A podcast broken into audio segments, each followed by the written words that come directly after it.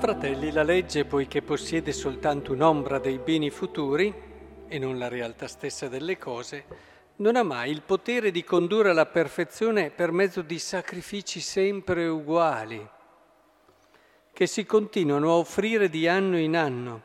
E la lettera agli ebrei continua facendoci comprendere come la, l'antica alleanza eh, sia superata dalla nuova, con un processo che sposta dall'esterno all'interno.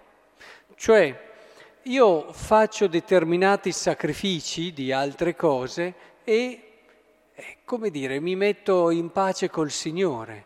Ho offerto questi sacrifici e così via. Vedi, dite, tu non hai voluto né sacrificio né offerta un corpo invece mi hai preparato, non hai gradito olocausti o sacrifici per il peccato. Allora ho detto io vengo. Cioè la nuova alleanza sposta al di dentro e ti fa capire che il fatto della salvezza, la possibilità che Dio ci dà, non è questione di fare determinate cose, pagare un determinato prezzo attraverso anche non solo olocausti fatti di montoni, eccetera, ma anche proprio di opere, di sacrifici, di rinunce, quasi che io paghi un determinato prezzo, perché in certe spiritualità sembra che se noi facciamo queste cose abbiamo quasi pagato la salvezza. Ecco che ci sposta all'interno, ci sposta all'interno dove ciò che viene messo in gioco è la nostra volontà, voglio fare la tua volontà, quindi un'unità di volontà con Dio e che volontà è sinonimo eh, dell'amore e quindi quando si entra in sintonia con la volontà dell'altro ecco che si entra in sintonia con quello che è il circolo d'amore che guida le due persone, dove ciò che mi interessa è darti gioia, darti gloria, la mia vita diventa la tua e quello che tu sei diventa ciò che mi fa essere felice, ciò che mi fa essere triste. Non a caso, eh, nei trattati di spiritualità, eh, ritorna spessissimo come la perfezione sia fare la volontà di Dio. E non dicono fare questo, quell'altro sacrificio, fare questo, quell'altra rinuncia. Queste cose possono diventare utili nella misura in cui rendono la mia volontà capace di abbandonarsi, di affidarsi totalmente all'altro. È questa relazione intima, profonda che vuole Dio. È questa che, provate a pensare anche solo questa differenza. Nel momento in cui io faccio tante cose, dai sacrifici oppure anche tante opere buone, ecco che io arrivo a un certo punto che dico bene, non ho fatto questi peccati, ho fatto queste opere buone, sono a posto, ho raggiunto almeno la sufficienza e vado in paradiso. Ma questi pensieri non le fa un'anima matura. Un'anima matura non è mai arrivata alla sufficienza.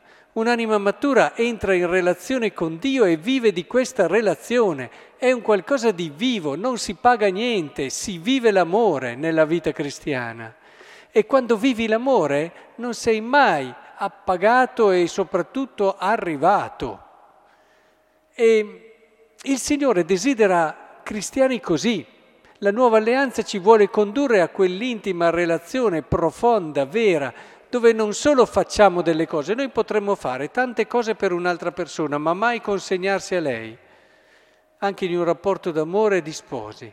Facciamo tanti servizi, facciamo tante cose, ci mettiamo disponibili, ma non ci affidiamo, non ci consegniamo mai.